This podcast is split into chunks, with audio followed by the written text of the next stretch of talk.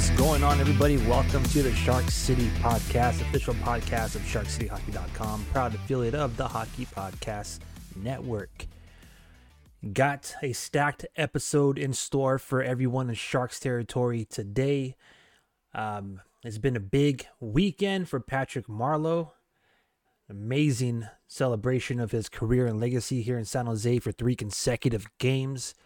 And of course, the buzz around the league, the talk all around the NHL, and that being, of course, Timo Meier finally being traded to the New Jersey Devils. I say finally because this literally felt like almost two years uh, in the making.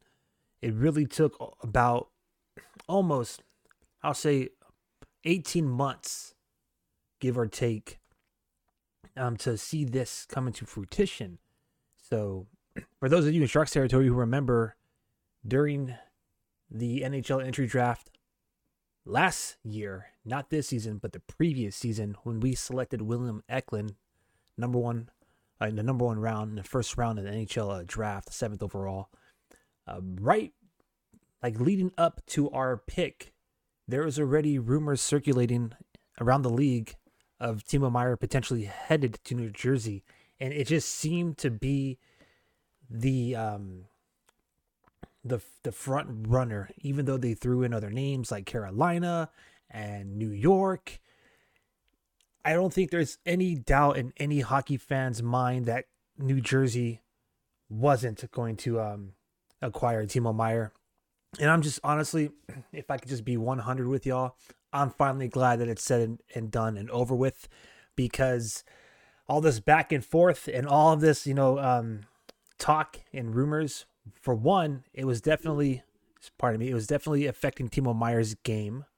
Um, that's for certain. Number two, um, imagine, imagine what that must be like, you know, not knowing exactly, um, you know, where you might be playing, what locker room you might be getting dressed up in. Um, you know what I mean? Uh, going from one spot being the West Coast to the next in the East Coast. You know what I mean? Um, so I'm glad it's over and done with for Timo Meier's sake, and also from a fan's perspective, I am glad it's said and done with because, like I mentioned just a moment ago, it feels as if this trade has been just delayed for almost like two years now. So, uh, really quick, revisiting uh, Timo Meier's time in Till. A lot of you are set out there because now there's going to be no more Timo time in Sharks territory. Uh, so Timo time is up, I guess. But um, he has been on the roster since he was um, 20 years old. So just a quick trip down memory lane. The San Jose Sharks selected Timo Meier in the first round of the 2015 NHL entry draft. That was ninth overall. And um, right now he's currently 26 years old. He has been playing on the roster, on the NHL main roster since um, 2016 17 when he was just 20 years old. Uh, his first season, he got 34 games in. And then from um, there on out, you know, he started to get um, more um, games under his belt, with the exception of um, some of the abbreviated seasons that came of late. So what I'm trying to say is he played close to 80 games um, per um, almost every season, with the exception of um, 2019, 20, 2020, 21, etc. Anyways, um, currently he's has 57 games with the San Jose Sharks this season. He has 31 goals, 21 assists, 52 points. Um, so he's on pace to have at least 80 points uh, by the end of the season. He's also, um, you know, he's been a shark his entire career, so it's going to be very interesting. Timo Meier is projected to be like one of the like rising top, you know, um, forwards in the league. But I say it'll be interesting to say, uh, excuse me, it'll be interesting to see if it actually, um, you know, if he could continue the production in the new settings with his new team. Here in San Jose, Timo Meier is undoubtedly a first um, line wing uh, winger, but you know, I've I've I've begged this question. I've asked this question in the past. You know, is he a big shark in a small tank, so to speak, right? Um, it's not like the Sharks are, um,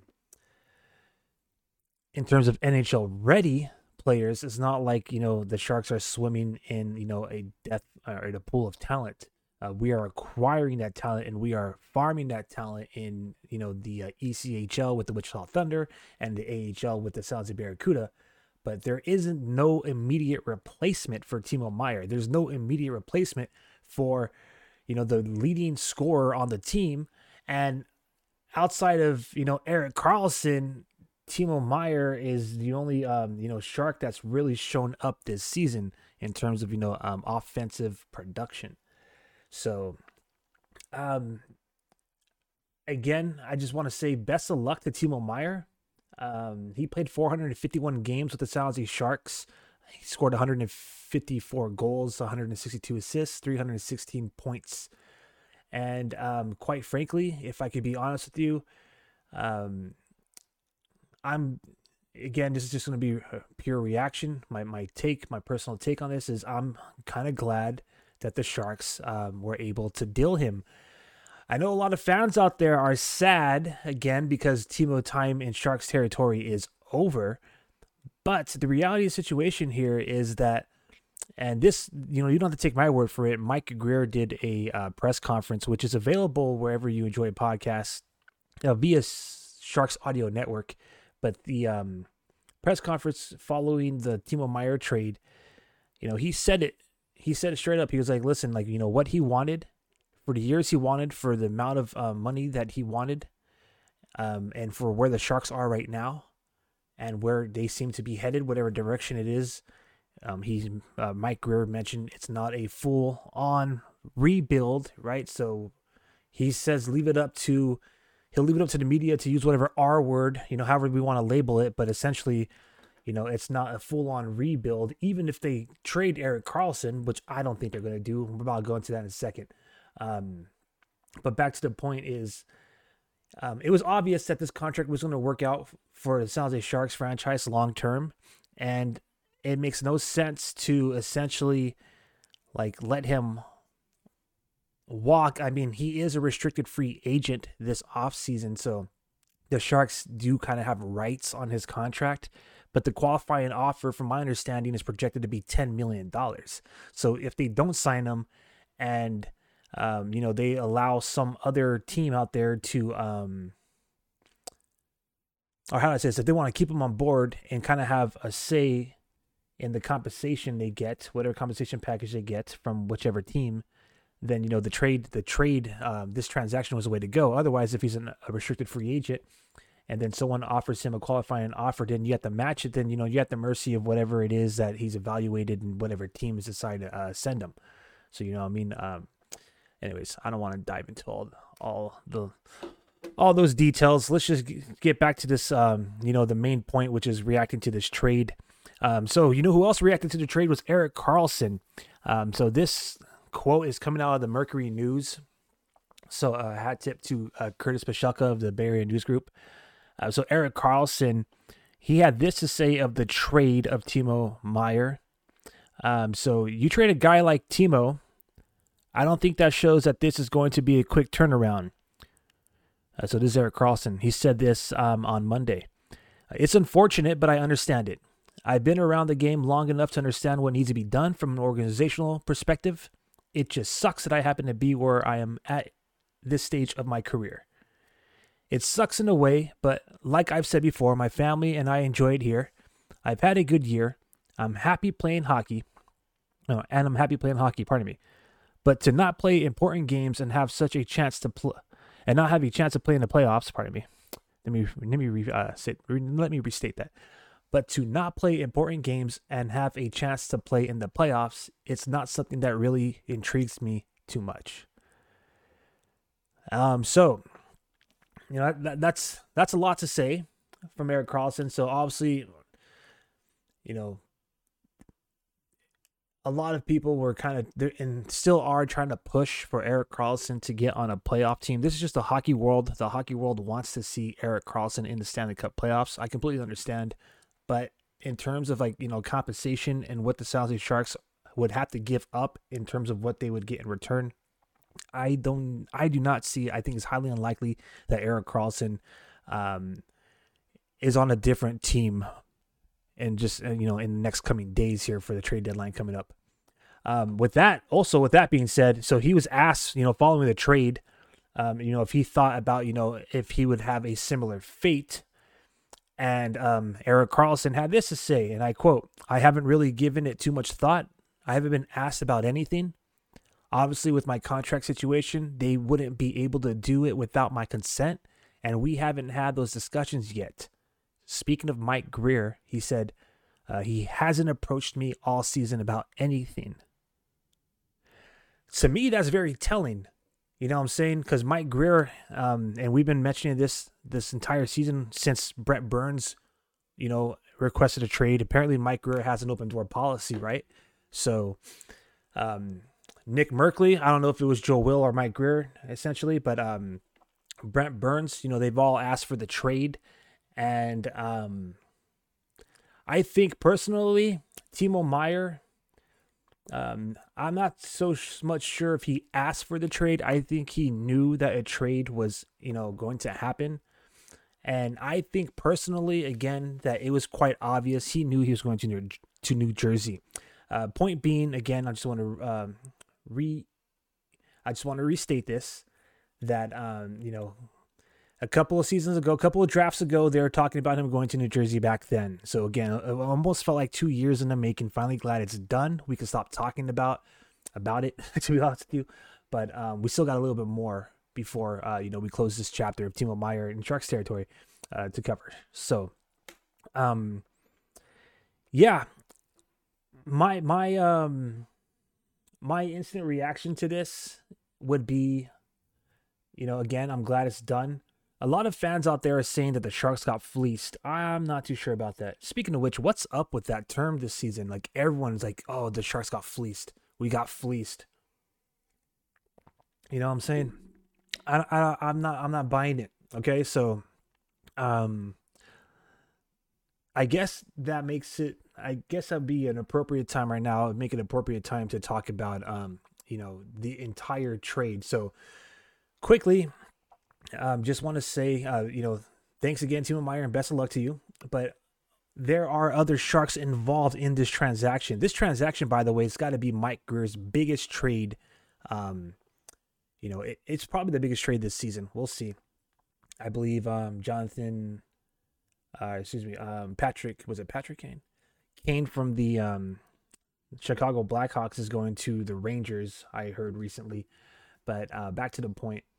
I think Timo Meier in the trade, in terms of being nine players and four picks involved, the total transaction had nine players and four picks. I think this is going to be one of the biggest trades of um, Mike Grier's um, like early, you know, early GM career, and that's that's that's a lot considering how big of a trade Brent Burns was. But of course, that happened prior to the season, so I would go ahead and say that this is the biggest trade of the season unless, of course, they decide to deal Karlsson, which I highly doubt.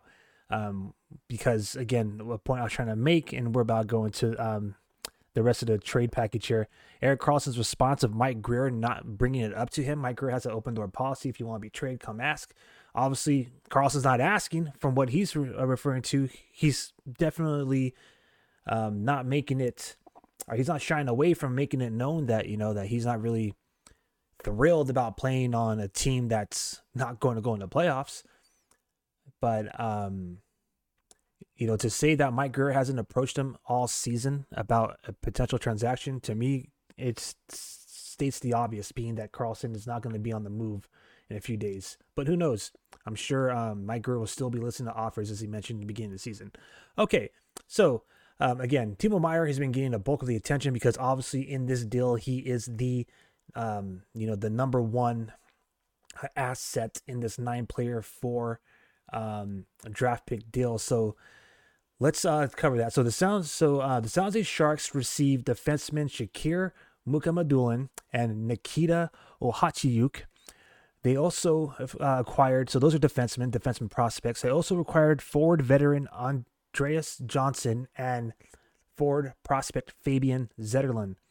Um, they the Sharks acquired a 2023 first round draft pick, so that's coming up this season. We got another first rounder, hoorah baby, and a conditional 2024 first round selection and seventh round choice in exchange for Timo Meier, defenseman Scott Harrington, Santeri Hatakka, winger Timur Ibragimov,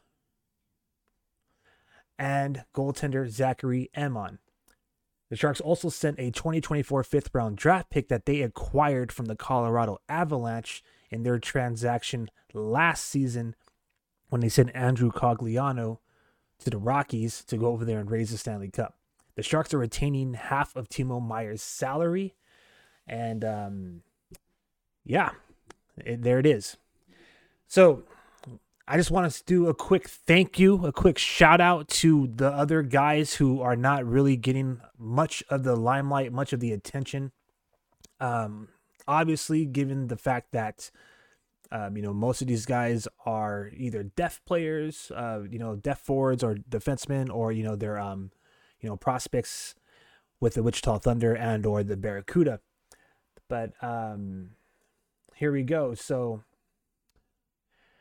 um, quick thank you and shout out again to Scott Harrington. It's kind of crazy to see how, you know, Scott Harrington, he stepped up to that role earlier this season with um, Erik Karlsson. And, um, you know, now he's on another squad. And the last time I checked, he was placed on waivers. I don't think he was claimed. I don't think the Sharks are going to reclaim him either. And, um, you know, for me to see Zachary Emond I mean, I thought the Sharks, the last thing, okay, so the Sharks, they definitely been moving goaltenders recently. All right, so they've moved Adin Hill, they moved Yosef uh, Koshinov, they moved, um, I mean, it goes on. Uh, I didn't think that they would be moving more of um, of their prospects or any more of their players in the um, in the goal crease, but hey, um, Zachary Emond, he's headed that way um, to New Jersey, more than likely going to play with uh, the Utica Comets, if I'm not mistaken. I think that's their um, affiliate, but pardon me if, I'm, if that is inaccurate.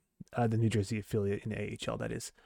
All right, so I just want to say a quick thank you to um, you know, everybody, to Harrington, to uh, Emond, to uh, and to Hatakka for you know your time you spent until whether it was with the Sharks, the um, Barracuda, or the newly um, minted affiliates, the ECHLs, Wichita Thunder. Um, just thank you very much. I know a lot of the guys, I mean, a lot of the news coverage is based on Timo Meier. And um, I, you know, these guys are going through the same, you know, they're going through the same trials as Timo Meier. Is that being, you know, having to uh, pack up, jump on a plane, head to the East Coast, be a part of a new locker room, be a part of a new uh, group of players. You know what I'm saying? And then obviously for those who've been calling San Jose home for a while, you know, they got to find a, you know, they're headed to a new spot that they have to call, you know, home and whatever. So I uh, just want to say a quick thank you from San Jose, quick thank you from Sharks territory to um, everybody that was involved in that transaction. So now, bon voyage to those former Sharks and welcome to Sharks territory. Uh, Shakir Mukhamadullin, Nikita Okhotiuk, Andreas Johnsson, and Fabian Zetterlund. Um, really excited about this. I know a lot of fans are kind of saying they got fleeced again. You know, that's the uh, that's the word of this. That's the word of this trade deadline season is fleeced, right? But um, I don't think so if indeed the San Jose Sharks and Erik Karlsson um, go separate ways via trade, whether it's this uh, upcoming week or next season, the Sharks, I'm from what I'm seeing, is they are definitely building up their prospects on the blue line. So um, Shakir Mukhamadullin is a six-four defenseman. He's 21. He's been, um, you know, he's on contract until 2025. Uh, I believe he's been playing a bulk of his um uh this year. I think he's playing a bulk of it in the KHL. I could be wrong. I might be mistaking him for someone else. Um, yeah, I believe he's in the KHL. But pardon me if I'm. I think I'm mistaken with someone else. Okay, I stand corrected. Yeah, my bad. KHL. Haha. 67 games, six uh, goals, 19 assists for 25 points. Um, so, you know, again, uh, when you see those numbers, you um, you think, okay, this is someone that could potentially step in and hopefully, you know, um, take some of that workload that may be left in the absence of Erik Karlsson. Uh, whether it's just um, being able to create offensive opportunities from that blue line, or um, you know maybe maybe he could show off some of the speed that um, Karlsson has in his game. Um, from my understanding, you know he's pretty solid. He's not like the fastest defenseman out there, but um, he's pretty solid, strong kid. Um, I know there's a one game like prospect report floating around there, essentially saying like you know he isn't like you know may have like one of the worst performances ever. But all I say to that is it's just a one game evaluation. Uh, relax. Again, in the KHL, he's played 67 games this season, and he's um, tallied 25 points.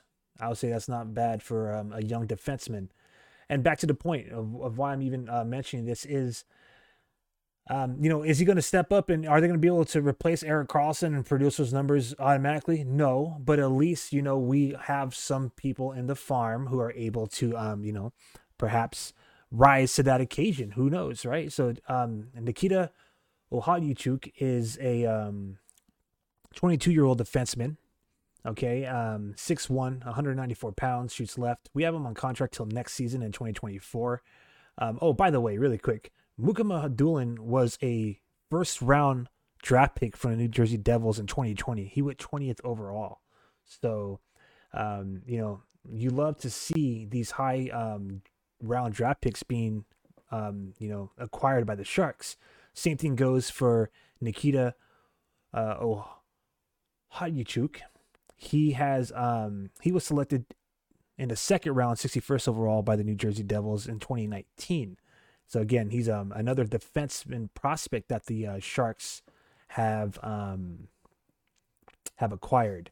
Uh, this season, this season he's played um or really quick. Let's let's go to last season. I think that's pretty um pretty solid. So last season with the Utica Comets, I was correct. That's the AHL affiliate of the New Jersey Devils. He played 63 games. Okay, uh, they went to the playoffs, so he got some he got some postseason experience. Um, this season in the NHL, he's played ten games. He scored his first career NHL goal, I believe this uh, this year. Or am I mistaken? Uh, I could be mistaken on that. Um, I take that back. I digress. But uh, nonetheless, he uh, played ten games this season. He scored a goal, and um, he's played twenty games in the AHL with uh, Utica. So he's projected to play about 40 games in the AHL, so he more than likely is going to be with the Barracuda. He's going to stay in the AHL. So he'll be projected to finish the season with 40 games play, played, um, with perhaps uh, 12 points in total. So um, I'm looking at a offensive defensive man and a defensive defensive man. You know what I'm saying? So um, from my understanding, um, his hitting and his ability to read the uh, the defensive zone has been praised. All right, so two solid uh, prospects on the blue line to perhaps um, you know again strengthen the depth on the uh, the defensive side in the event that EK65 is no longer a shark. Uh, moving forward, uh, so Andreas Johnsson is the veteran here. He's a 28 year old forward. He could play wing. He shoots left. His contract is done at the end of this season. So right now he has a cap hit per cap friendly of three million four hundred thousand.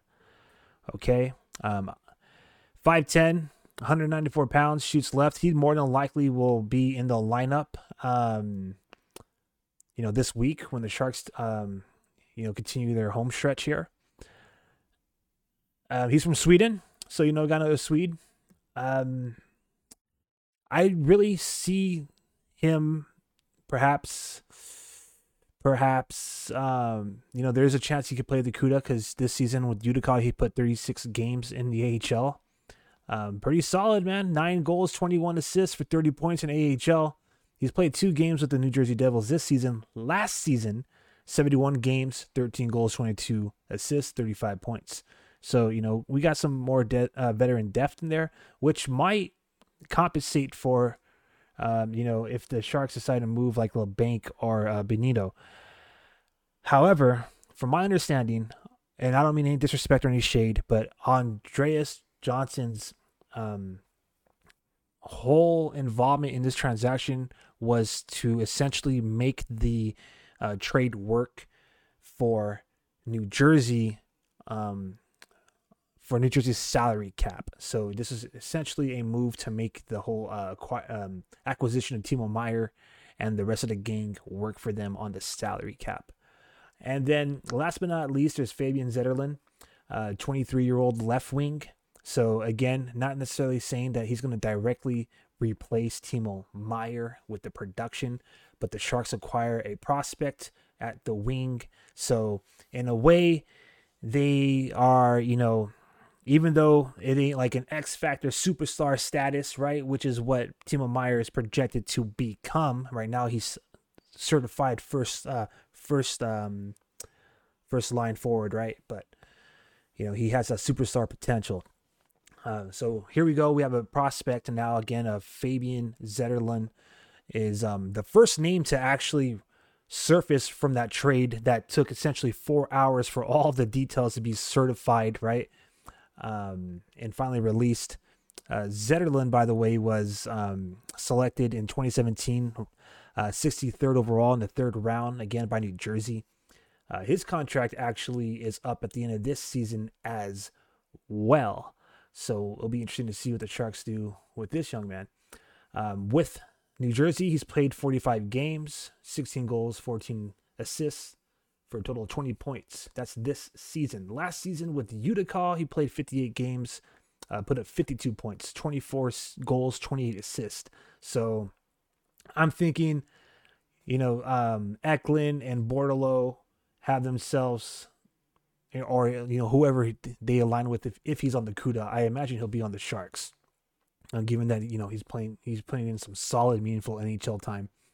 Um, but you know when Eklund and Bordeleau, whether it's on the Kuda or when they're ready to be on the Sharks, um, you know I could see these guys being very productive with each other, the three of them. But you know we'll see how Quinn or McCarthy decide to utilize uh, Fabian here.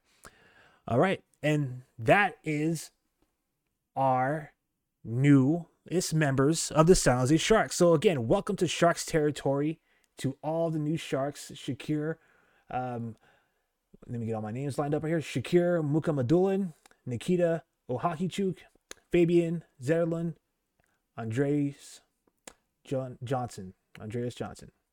Welcome to Sharks territory. All right. So, again, I just want to address the um the whole narrative of the Sharks. You know, this this wasn't a good uh, draft. You know, the grades this or they got fleeced that. Okay, listen, the San Jose Sharks were not going to be able to re-sign Timo Meier, nor were they going to be able to, um, in my opinion, um, get how do I say this? they weren't going to get any more compensation. It wasn't going to get the compensation or or the ask for Timo Meier wasn't going to get any higher than it was this year. Um, I think this because specifically, um, it's only been the last two seasons that Timo Meier has been rising here in San Jose. And on that note, I just want to talk about that. So you know, last year Timo Meier was elected to his uh, first NHL All Star game, so he represented the San Jose Sharks in the NHL All Star game last year. Um, obviously, last season was super historic for Timo Meier. Um, he scored five goals in a game, uh, setting a franchise record for mo- most goals scored in a game. Um, there is no other player that scored more goals in a game than Timo Meier. So, um, our current, uh, you know, point leader and you know someone who is starting to like you know um, etch himself in Sharks history. You know, um, he will be missed without a doubt. Um, but again, this was a, in my opinion, this was a um, a move that the Sharks had to make now. Who knows again if Timo's uh, production is going to continue the way it has been? You know what I'm saying? But um, I know one thing's one thing's for certain is that he is in a better position to you know play some meaningful games and protect and perhaps make a a legitimate you know like deep playoff run or contention for the cup with New Jersey. So I can't be mad. I cannot be mad at uh, Mike Grier. Cannot be mad at this transaction and situation because, um, again, I just don't think that his trade value would have been as. I think this is at its peak. Like this is the peak. It ain't gonna get any higher than it is now. He's not gonna be in demand as much as he is now. You know I'm saying? That's just my opinion. Um, you know, if the Sharks were to sign him and then decide later on that didn't work out, that would have been messy, and they definitely would have not got close to anything that they've got in return um, with for him this season. Obviously, this is going to be one of those situations where we're going to find out, you know, how this is going to play out later on down the road. We'll see how these players, you know, um, you know what they do for the club, and you know we'll have to readdress how we feel about this trade later on down the road. Um, but one thing's for certain, okay? One thing's for certain that Mike Grier is already, he's already, um, you know, laying the foundation of his legacy here in Sharks territory because that's already two of his biggest trades, being Brent Burns and Timo Meier. Um, so, you know, the acquisition of these prospects and these draft picks. I mean, we got two draft picks for Timo Meier. How can that be bad? We got two draft picks, a former first round draft pick, a second round draft pick, and, you know, like uh, vet, vet, veteran uh, forward, and um, you know, again, some prospects on the blue line. Come on. Anyways, I think it's a win, and I think it's a dub, and I can't complain. Um, quite frankly, I think that again, Timo Meier, he's on the rise. He's hot. His uh, trade value is at its highest now. We'll see how he does for New Jersey. Wishing you the best of luck, Timo. And I think that's pretty much where I'm going to end this segment. All right, we made it. So, um, we're going to take a quick break. When we come back, I am going to share with you my personal experience from Patrick Marleau weekend. I'm about to geek out right now with um with with the sounds of shark stuff. Uh, we're going to talk about Patrick Marleau, his speech at City Hall, uh, the Legends game at TechCU Arena, and you know his jersey number being retired and raised to the rafters. I'm Aaron James. This is Shark City Podcast. We'll be right back. Uh, don't go anywhere. Um, and actually, while you wait, why don't you like, subscribe, um, share, and all that jazz? All right. Um, we'll be right back right here on the Shark City Podcast. NBA fans, it's time to bring the hoops action to the palm of your hand with DraftKings Sportsbook, an official sports betting partner of the NBA. This week, new customers can bet $5 and win $200 in free bets instantly Plus, for a limited time, all new and existing customers can get a no sweat same game parlay every day. Go to the DraftKings Sportsbook app today, opt in, and place a same game parlay on any NBA game. And if it doesn't hit, you'll get a free bet back. Download the app now and sign up with code THPN. New customers can bet $5 on the NBA and get $200 in free bets instantly only at DraftKings Sportsbook, an official sports betting partner of the NBA, with code THPN. Minimum age and eligibility restrictions apply. Void in Ohio. See show notes for details. This time of year, everyone's talking about making big changes, which is all well and good, but most of the time pretty unrealistic. And how often do those big changes come with big price tags? I've actually found that the smallest changes to your routine can make the biggest impact. In the same way, you don't have to break the bank to make a big deal purchase. Even the smallest things can be a part of a big change if it's something you use every day, like my Raycons. Raycon is premium audio at the perfect price point, so you can build great habits without breaking the bank. I love using my everyday earbuds to stay up to date with my favorite podcasts, as well as chime in on live broadcasts when I'm taking my pup on a walk. Whether you're looking for a pair of everyday earbuds, low latency gaming headphones, or a speaker with a battery that'll last all night at your next party, Raycon's got you covered. And yep, Raycons start at half the price of other premium audio brands. So you don't even have to choose between products. You can get one of each, or a pair and a spare, and still pay less than you would with some of the other guys. Even if you know you'll love your Raycons as much as I do, Raycon wants to make sure you feel great about your purchase. They offer buy now, pay later options, and every purchase has an easy and free return guarantee. You know what gets me hyped about my Raycon is that their custom gel tips are perfect and the most comfortable in ear fit. And for when I'm at work and I want to zone in and be productive, the noise isolation definitely helps. Ready to buy something small with a big impact? Go to buyraycon.com slash THPN today to get 15% off your Raycon order. That's buyraycon.com slash THPN to score 15% off. Buyraycon.com slash THPN. My oh my. There's no rest. There's no sleep in Sharks territory, baby. There's no sleep in Shark City. That's for sure. Okay, so um some breaking news. Uh, the San Jose Sharks actually made a trade. They uh, acquired Henry Thrun from the Anaheim Ducks um, for a 2024 third round draft pick. Okay. Um, so that's very interesting. Uh, this right here is coming via uh, Cap Friendly. So the trade took place today around noon. For those of you who are listening to the um, you know, listening to the uh, the audio version on your favorite podcast platform. But yeah, so you know, Mike Grier's still making moves. Wow. All right. Uh, we'll probably dive into that a little bit later. Let's uh, keep on track here. Uh, speaking of um, trades and acquisitions, so it is true. So the uh, you know the Jose Sharks are already adding uh, Andreas Johnsson and uh, Fabian Zetterlund to the first line with Tomas Hertl. That's the other thing that is something that kind of grind my gears. I'm just going to say this really quick. There's something more frustrating than trading away first line forwards or defensemen or trading for depth forwards or acquiring them, claiming them off of waivers, and then seeing them penciled into the top line like first game. But it is what it is. We don't have Meier, so uh, via Chris Pashelka, this is on Twitter. Um, he reported that Tomas Hertl is calling the Lions. He's calling it the Swedes.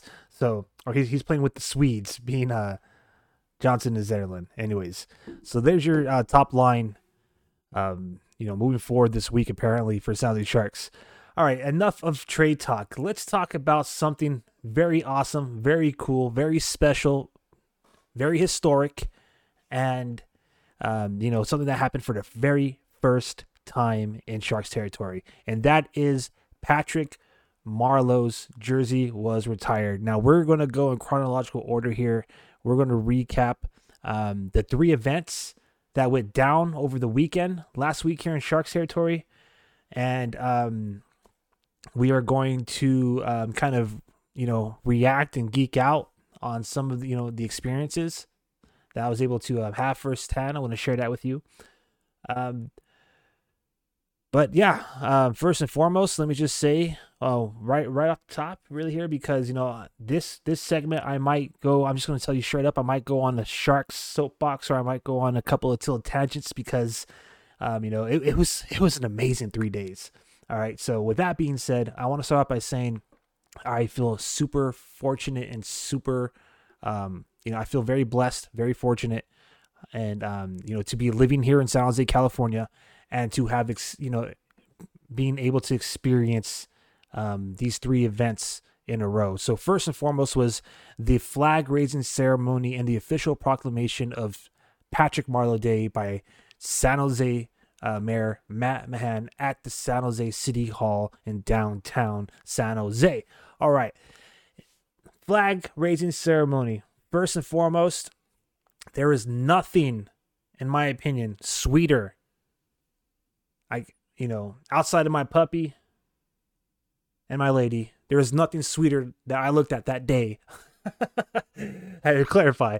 Um, but you know, out besides like you know that that flag just flying beside the California state flags, flying beside the San Jose city, you know, the seal of the city of San Jose, the flags up there was the Patrick Marleau, uh, number 12 with his silhouette in the middle, uh, flag right there, waving high above the skies of downtown San Jose. That was an amazing, um, that was an amazing sight. However, it was also a very confusing and lightweight, um, like scary thing to see because I, like most other Sharks fans that were there, arrived early to this event. Um, the assumption was that you know they were going to raise it right there outside. That was the biggest thing about this last weekend too, because um, like even right now, currently, um, you know, the Bay Area has been getting its share of rainfall um in the past for like the past week. So I honestly thought that that ceremony was going to get rained on. Uh, so when I showed up and I noticed that it was already waving like 30 minutes, maybe even longer before the ceremony, the actual official ceremony began, my first initial thought was, okay, it must be because you know the weather is necessarily um, in our favor, and the last thing you want to do is get you know the last the last you want to do is be you know get rained out, right? Anyways, or rained on. But um, the Sharks president Jonathan Becker had made a lot of hockey analogies. All right, when um he addressed the crowd that showed up at City Hall. Uh, the crowd consisted of uh, media uh, members of the media, um, some uh, San Jose Sharks fans, obviously Marleau's family, and um, members of the Sharks front office, and of course SJ Sharkey. So um, there's a yes, the city mayor is there too, but there's a reason why I didn't mention him at this moment. So you know, uh, the president of Sharks, you know, said that they had to make some line changes, and you know they addressed the flag being raised up early, and you know that that essentially was just on the fly. Didn't really give the reason as to why. I again, again, I'm assuming it's because you know the weather, but um, what they did is inside City Hall when the mayor eventually showed up.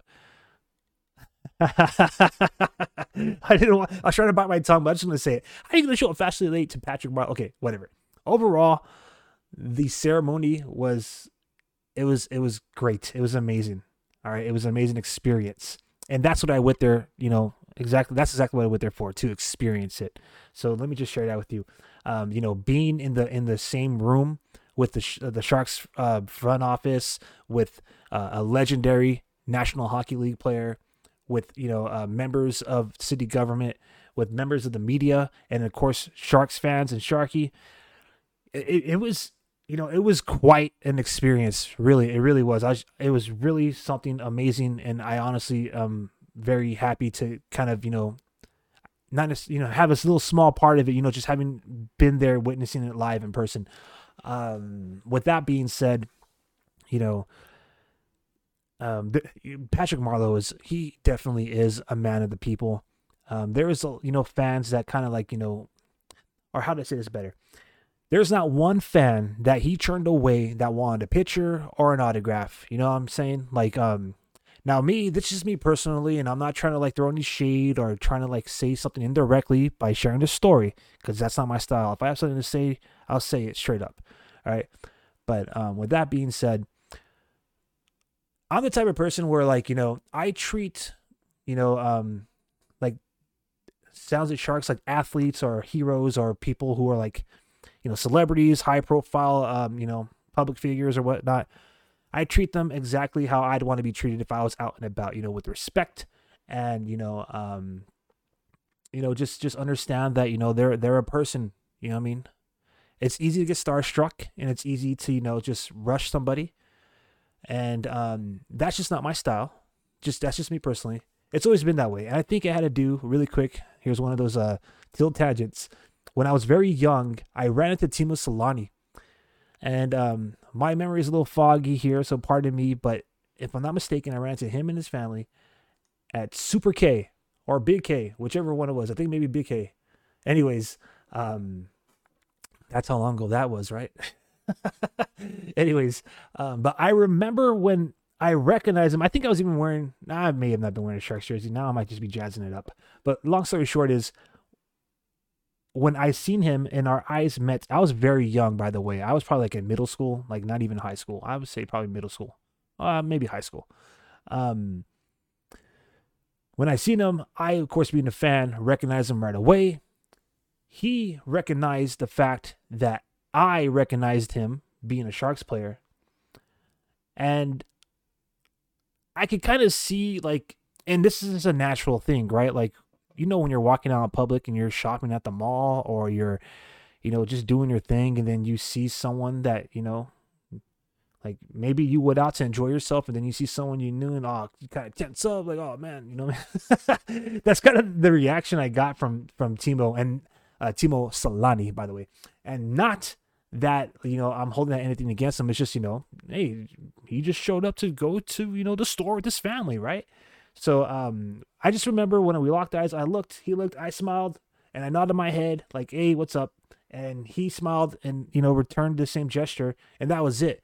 And that one interaction kind of like left a lasting impact on me when it came to um, you know um, how I interacted with San Jose Sharks players, being a fan, and that just wasn't the one time I've met Sharks players out in the public before. I've once uh, ran into um, Steve Bernier, uh, Steve Bernier at the um, Valley Fair. Literally was eating with the guy at the food court. I knew who he was. He was there with his girl. I wasn't, you know, gonna interrupt him in his meal. We just chilled. I never really even mentioned, like, "Hey, what's up? Are you a shark or nothing?" I just was like, "Oh, this is pretty awesome," you know what I mean? And it just soaked up the moment. I just enjoyed the experience. Um, you know, um, I think we casually like small talked and that was it. Like nothing serious. Same thing with Mike Ricci. Ran into him downtown before. Ran into um, a couple other of the other prospects back in the day. Um, probably ain't gonna say much from where I ran into them at, but uh, back to the point.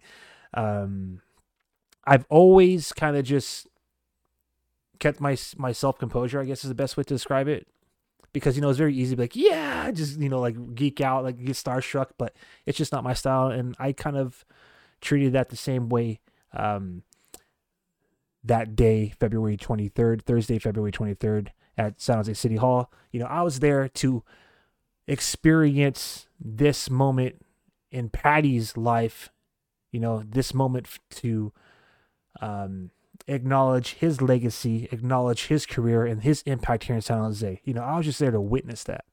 You know what I'm saying? And that's exactly what I did. Um, so, um, some things that stood out with Patrick Marleau. Um, so, obviously, the San Jose City Mayor, um, when he showed up, he said, um, You can't mention San Jose without mentioning the Sharks, and you can't mention the Sharks without thinking of Patrick Marleau, City Mayor Matt Mahan. And I don't, hey, I'm pretty sure he's a busy guy. Okay, so um, the fact that he took time out of his schedule with everything else that's going on in the city, uh, you know, to proclaim Patrick Marleau Day in San Jose, and to you know um, honor and show respect for, you know, one of you know probably one of the most impactful um, members of our community. Uh, I thought that was pretty. Uh, I, th- I thought that was pretty dope. So again, you know, it was just a great experience overall. Patrick Marleau said, I can't believe how lucky I've been able to come to a place like San Jose where this community embraced the Sharks franchise and players like myself with open arms. That's Patrick Marleau. Uh, he said, San Jose has been one of the most important places in my life. I've lived here for more than half my life. I met my wife, Christina, here. All of our boys were born and raised here. Yes, I love, um, he said, what I love about uh, this community is the people I've met and the friendships I made over the years. So you know, it was it was a short and sweet speech, and um, I'll be real with you. You know, this number twelve silhouette logo. Um, when I first seen it, um, when they you know when they introduced it, when they rolled it out during the um, during the year where he broke the record uh, for most games played in NHL, I kind of was like, uh, it was a little mid for me. I'm not gonna lie. Um, seeing how they utilized it this time around, it has a whole new status for me. It's taken on a whole new meaning. Um, for me, just the pouch. I mean, the patch was a little bit bulky in my opinion. A little bit just kind of like, like I said, a little bit mid. Um, it definitely looks better with the numbers in teal than it does in white, like they use on the patch. That's for sure. Um, so again, seeing those numbers projected onto the ice, projected outside of the arena, and uh, being placed on a flag that's not only waving above downtown San Jose outside of City Hall, but also inside City Hall. Um, I you know, I thought that was I thought that was pretty amazing. That was pretty dope, just as a Sharks fan to see that. All right, so moving on. Um, so the very next day, you know, the the fun is to stop. The San Jose Sharks legends assembled at the TechCU Arena, and when I mean legends, I'm talking about Rob Davison, Douglas Murray, Adam Graves, Bret Hedican, Owen Nolan, Patrick Marleau and his sons, Brody, Caleb, Jagger, Devin Setoguchi, Dany Heatley, Mike Ricci, Mark Smith, who was getting so much love from the crowd because he's obviously a rock star.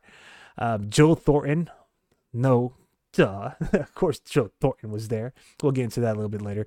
Uh, Mike Brown, Evgeni Nabokov, Scott Hannan, TJ Gal- uh, Gagliardi, Sean Hines, Nils Ekman, Scott Parker, the Sheriff, Kent Huskins, Ryan Clowe. Boy, was it nice to see Ryan Clowe skate in uh, in Teal again. He was part of Team Teal. Uh, Tom Peterson, Steve Shields, Joel Ward, Curtis Brown, Tommy Wingos, Wingels, and I stand corrected. So I've been kind of like um for the past couple of uh, episodes. I'm I'm calling false advertising on this, not on myself, on the Sharks. But uh, I've been saying that Mike Grier was going to lace it up and play on the ice. Apparently, he was just a coach of Team Till, just like Kelly Hrudey was coach of uh, Team White for the Legends game. Uh, so I stand corrected. My apologies. I really thought that Mike Grier was going to lace it up. Maybe it's because I listened to uh, an interview not too long ago. I forgot where it was, so pardon me. But he was talking about how he um, could, how he thinks he could still take on um, or he thinks he could take on some of the players on the Sharks, and I think he like singled out Pickles. But anyways, um, Vlasic for those of you who are unaware.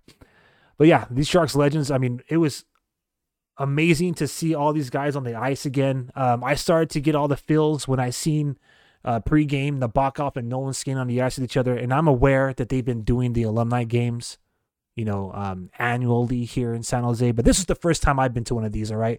And, you know, it was the, the Legends game. So technically, for everyone that was in attendance, it was the first time you're at a Legends game, too. But um, for me, like, it started to like like sink in when I seen Owen Nolan and Evgeni Nabokov skating next to each other during the um the warm ups. I was like, my goodness, I have not seen this sight live in almost 20 years anyways, so that was amazing. Um, Nabokov's, I'm, I'm a goalie. All right, I'm a goalie geek. I play goalie. Um, to see his fresh paint, to see his pads, to see him, uh, you know, between the pipes again was just outstanding. It was really chill. So, so it so uh, same thing with Steve Shields. Uh, to see Steve Shields uh, back in Teal was quite the sight as well. It was pretty cool because they were actually using, and I noticed this, they're using, I believe, last season's jerseys and this season's socks. so there's a little bit of blend there. Anyways, um, but it was just nice to see the guys in Till, and for those who were wearing the white threads, it was nice to see them as well. Uh, Joe Thornton uh, did like a moment in the game where he like reached over. Um, he was at the bench and he reached over the boards to you know uh, play the puck uh, called it a dirty play, called it the Ryan Clowe. Not too sure if that was like a premeditated move or whatnot, but I enjoyed the subtle nods to uh, Sharks history. Uh, obviously, uh, Marleau's boys put on quite a show as well. Uh, that young kid could selly, and you know, watching him drop the the gloves, you know, I mean, like jokingly, was pretty, uh, pretty um, fun as well. Um, honestly, overall, um, you know, seeing all of the favorite players on the ice again, I feel like like it was it really kind of started with this Legends game, right? So for me, it started personally at City Hall, but I think for uh, for the city of San Jose, for for for majority of Sharks fans, um, this game like it re it like brought a jolt back to Sharks territory. It's like re-energized, you know, uh, Sharks territory, and we needed it. We needed it so bad. Um, it was nice to see the Tech CU arena at capacity. It was nice to see, um, you know, everybody get loud and the guys put, you know, the Sharks put on a show. They put on a show three consecutive days. You know, I mean, forget, you know, the results of the game that followed afterwards. Um, they put on a show. So we're about to get to, um, like, you know, the main event of that show right here in just a moment. But I just want to say this before I forget um, for anybody who wants to experience a first person um, perspective, I guess, to these events, I've recorded every single one of these things. Um, and I posted them on YouTube. So you can check that out on our YouTube page at Shark City Hockey. Um, so that is going to be uh, Marleau's speech from uh, live that was streamed live from City Hall, and then we, we also have just the intro to the Legends game. We didn't live stream the Legends game. We didn't record clips, or I didn't record clips of the Legends game because you know I was there to also enjoy myself, right? Um, I know a lot of fans are kind of saying, "Hey, why not have a live stream and this and that?" But this was one of those events where um, all the proceeds went to the Sharks Foundation and the Sharks Alumni Foundation. So it was kind of one of those things where you kind of felt like, hey, you know, um, I'm here enjoying a show and I'm joining an event with other fellow Sharks fans, and you know everything that you know, the price of the ticket and everything here, you know, it's going toward a good cause. So um, I know a lot of fans didn't, um, you know, get to see the live stream, but I think the whole essence of this event is to, you know, raise those funds, you know, by having a in, uh, you know, a ticket to be in person in house. Anyways, uh, so moving on the main event of this weekend, this past weekend, was Patrick Marleau's number 12 being retired and officially raised to the rafters. Patrick Marleau becomes the first San Jose Shark player in franchise history to have his number retired. No other player will ever wear the number 12 in a San Jose Sharks uniform again. Um, before we get there, let's just briefly talk about the teal carpet. So there was two events that went down prior to uh, Marleau's jersey being retired. There was the Patty Fest, which went down at three o'clock locally here in San Jose, three o'clock, and it was supposed to feature um, food trucks and it's supposed to feature you know all these selection of, of Patrick Marleau's favorite food. And if I had to be honest with you, I'm under the impression that Marleau only likes ice cream and tamales.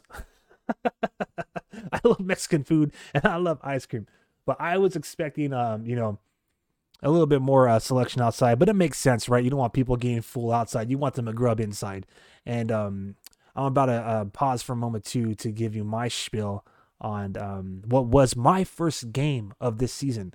So you know, it's the first time I got to see some of these new uh, food selections, and it was the first time I got to see that center hung video board. So I'm going to give my um, reaction to that in just a moment.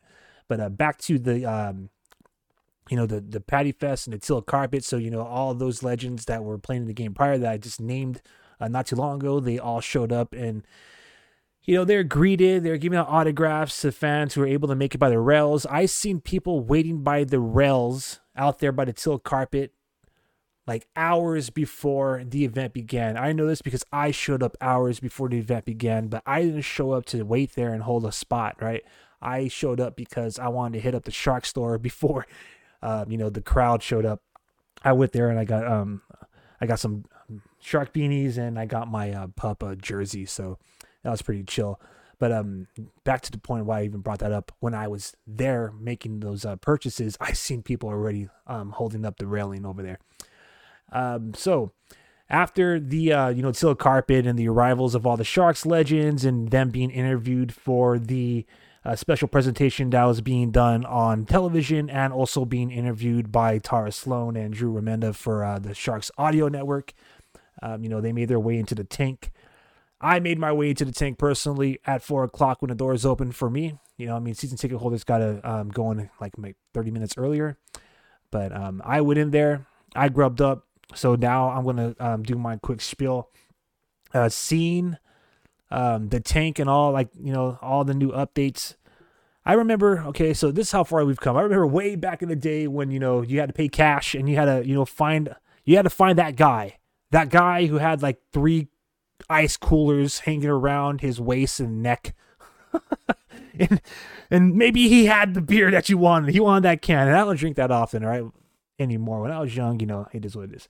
But um, I remember that now, now, and you know, again, this is my first game there, so pardon me, all right, as I geek out here. But now you literally could go up to a refrigerated unit. You can see all the selections they have right there, are full on display. You grab that can, you put it into like an automatic sensor that you know scans your product, and then you pay for it. You open up the tab before you leave, and bam, you're done. Pretty seamless, flawless uh, transactions. As far as the food selection goes, um, my girl, she loves sushi. I like sushi. It's pretty good. I like California rolls. And I don't want to make sound like a promo here, so I'm just going to simply say I was glad that one of our favorite sushi restaurants is in that spot now. And I was prepared to go into the tank and spend about like 50 bucks for like food and beverage to maybe, you know, snack on. I didn't think that I was going to spend like less than 30 bucks to like grub up with me and my girl and we got full. And then you know have like a drink for like under like 20 bucks under 12 bucks i think it was. So um you know that was pretty chill i gotta say if i might say uh i might say myself that you know uh, definitely worth the value there you know uh, grubbing inside i remember that wasn't always the case i remember a lot of times uh people were you know the popular destinations were you know, to go to like, you know, San Pedro or whatnot, or go to, you know, your favorite spot, your favorite eatery or bar before you hit up the game. But um, the Sharks have definitely made some strides and efforts to uh, get us there early, and they're making it worth, you know, worth the while. That's that's all I'm gonna say. As far as the new center hung video board, man, Woo! I felt like each one of the eyeballs had its own screen. Okay, the way it's um, you know, and they've already we've already covered this in one of the previous episodes, but the way it's hanging there, like everyone gets essentially the same view. I did see them trying to mess with that forced perspective 3D. I wasn't really feeling it. It was kind of a miss, in my opinion. I can't wait till they, you know, do whatever it is they got to do to, you know, fully utilize, you know, whatever 3D features they're supposed to have. But whatever they put on display um, that I seen while I was there, it just wasn't really happening. Uh, that's just my opinion. I'm sure, you know, as time goes on, that will, um, you know, they'll improve that feature.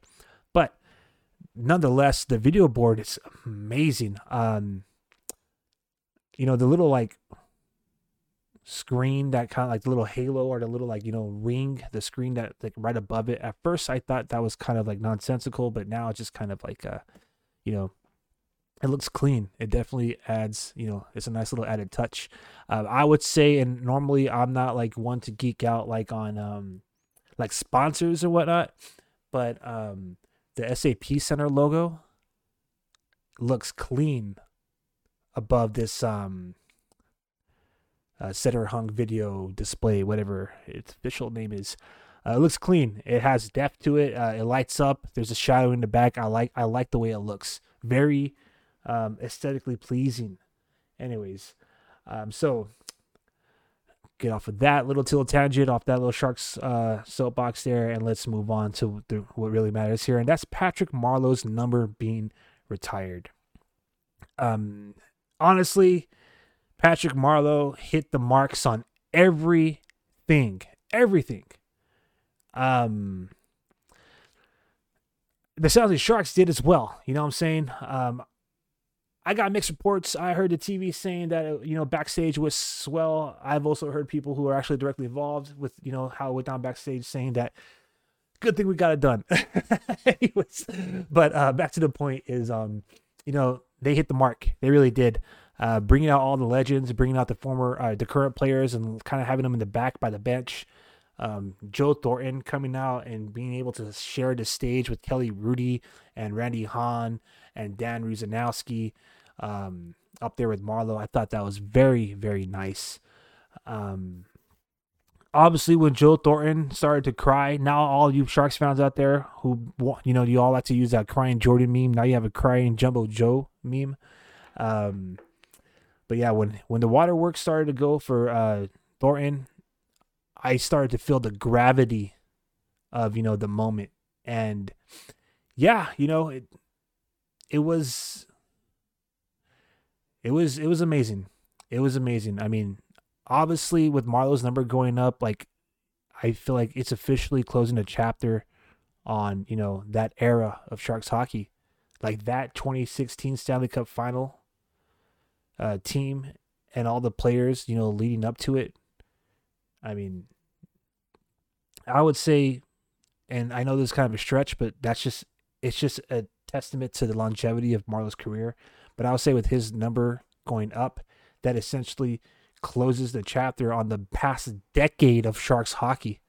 You know what I'm saying? Um, I'm so glad, or I'm so happy with the banner that the San Jose Sharks chose. I really am. I'll be 100 with you. I was really, really anxious. I was thinking like some other Sharks fan. A lot of you Sharks fans out there thought this as well. So I wasn't the only one. We thought that they were going to use the same logo that they used for the flag raising ceremony as the as like the banner to retire his jersey. I am so happy that I think it was Drew Remenda during the Legends game. He was wearing a sweater. If it, was either him or Kelly Reed, I forgot who, but or maybe one of the broadcasters. Well, that's Drew Remenda. Anyways, uh, one of them was wearing a sweater and it had the 12 on it with Marleau's name and the dashes, you know, right there by the M of of the Marleau and by the U, you know, the Marleau, the dashes like it does on the banner. Um, he was wearing that sweater. So when I seen that the day prior, I was like, all right, now that's what I'm talking about. Because um, again, a lot of us fans thought that they're going to use that um, number 12 silhouette. Um, kind of like how they did with like uh, Gordon Gunner Third or DW, right? Uh, uh, Doug Wilson with their banners. But I was like, this. Uh, I mean, I'm again. I don't have to say it because they didn't do it, but obviously it's not the same. You know, retiring Marleau's number is not the same as like you know, um, commemorating, um, you know, Doug Wilson or you know, remembering uh, Gordon Gunn, right?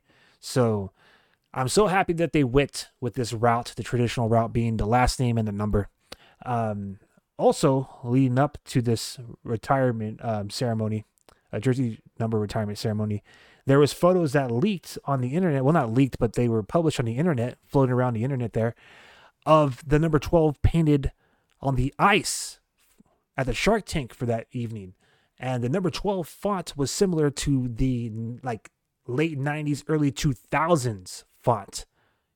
And um, for a second, I thought that answered one of the questions that we presented to everybody in Sharks territory. A majority of you all thought that when Marleau's um, name and number were raised to rafters, that it would be with a heritage uh, jersey template in the background. Uh, when I seen that number 12, however, inside the trapezoid behind the net, you know, the goal net, um, I was thinking, oh wow, they're going to actually put up a jersey um, template of the uh, of the nine, you know, like the '98, you know, '99, 2000 seasons, right? Uh, '98 is when it was um, uh, that jersey style was introduced as the uh, alternate, but we'll we'll just call it the 2000, the 1999 2000 uniforms.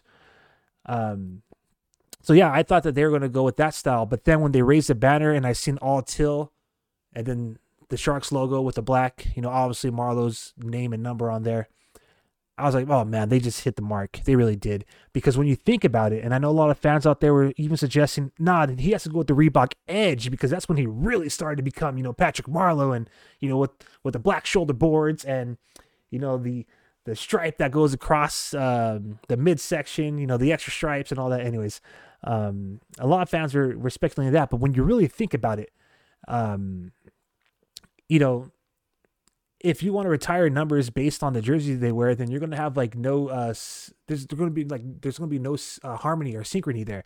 You're going to have like different jersey templates kind of clash with each other. So I'm so glad that the San Jose Sharks chose to go with this template because what you are seeing, Sharks fans, I'm pretty sure you already figured this out, but w- what we have here is we now have the template for you know the the jerseys are going to follow. So obviously Joe Thornton is going to be, um, you know, his number is going to be raised. Whether or not he's next, um, that all depends on how soon he announces retirement.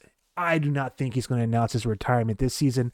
I think we're uh, the the Jumbo Joe Thornton situation going on right now is the same with Marleau last season, where he knows he's retired, but he's going to announce it you know the following uh the following year right uh so you know he's definitely not going to do it the year that Marleau announces retirement and he's getting his jersey raised to the rafter. He's going to wait his turn, and you know maybe next season if he announces retirement, uh, know we'll raise his jersey to the rafter. But back to the point, we now have a template, so you know doesn't take much of the imagination. You replace that two with the nine. Now you know what Thornton's jersey um, uh, banner retirement is going to look like.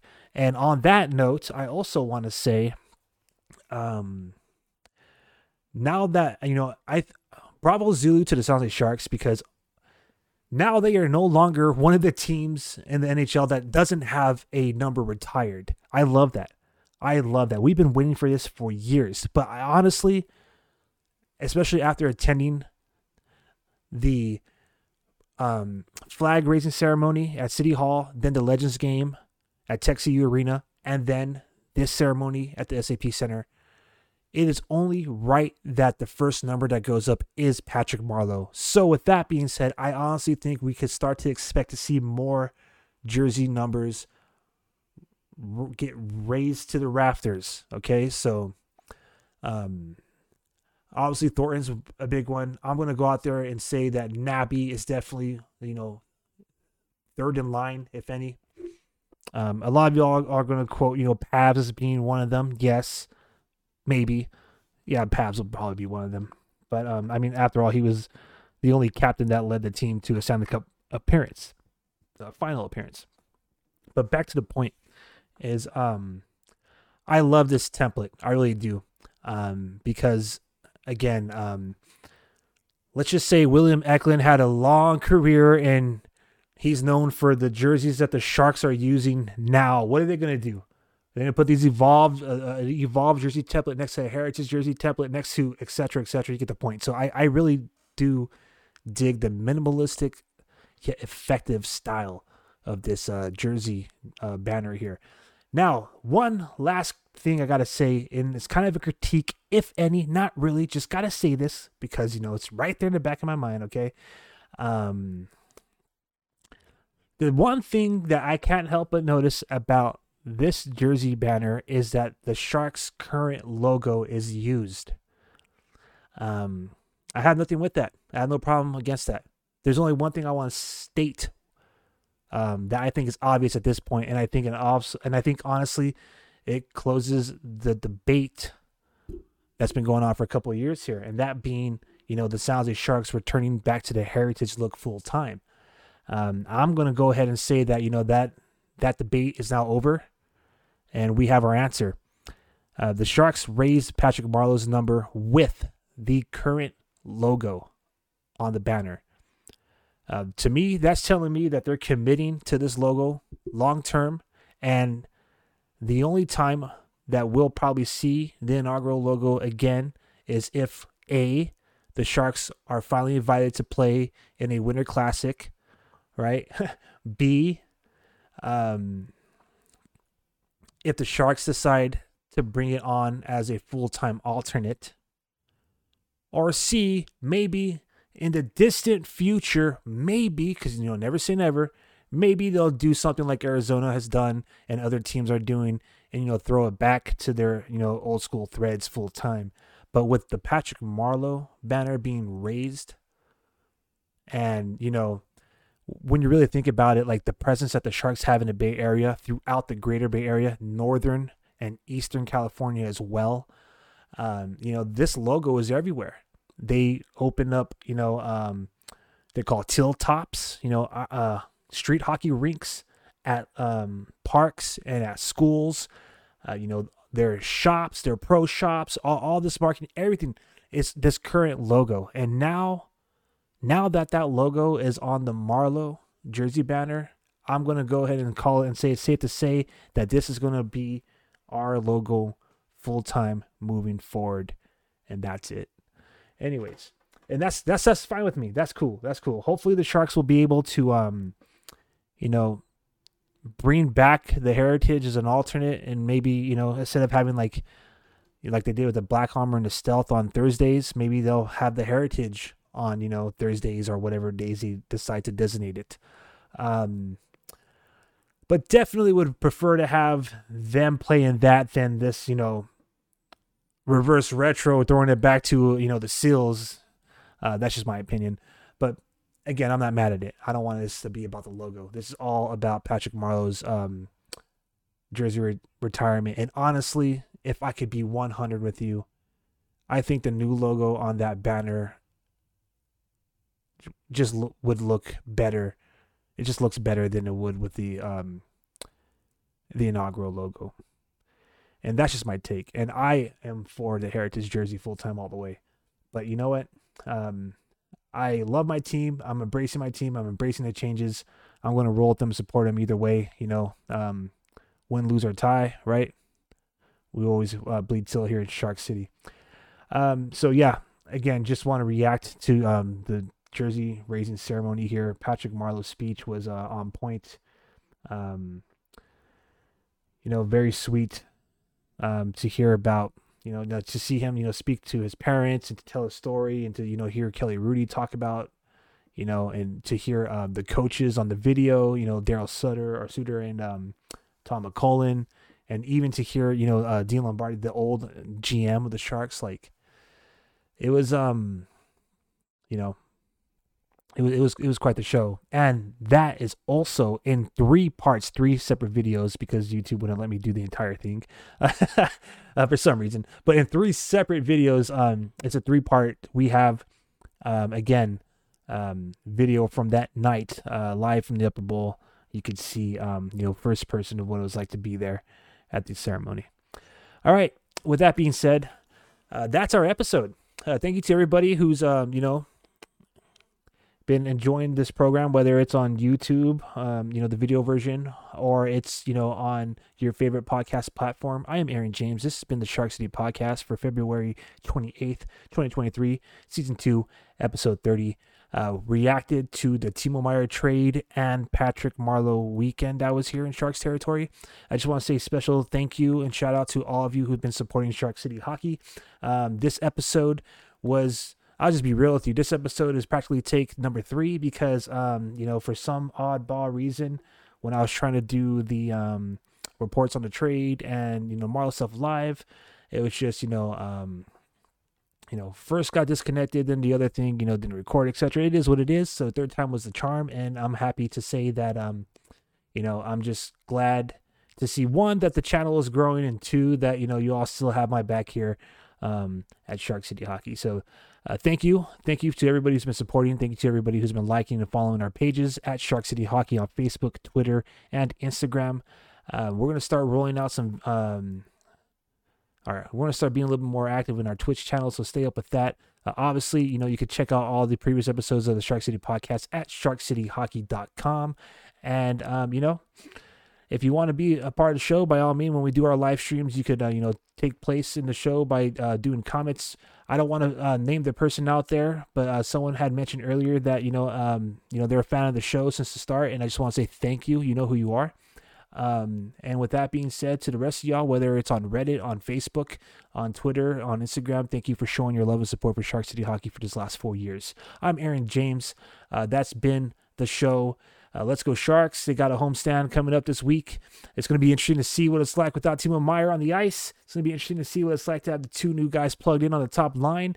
And it's going to be interesting to see if the Sharks bite on any of the offers for potentially moving Erik Karlsson. Until then, y'all enjoy the rest of your week. Enjoy the last day of the month. I'll talk to you in March. I'm Aaron James signing off here at Shark City Hockey.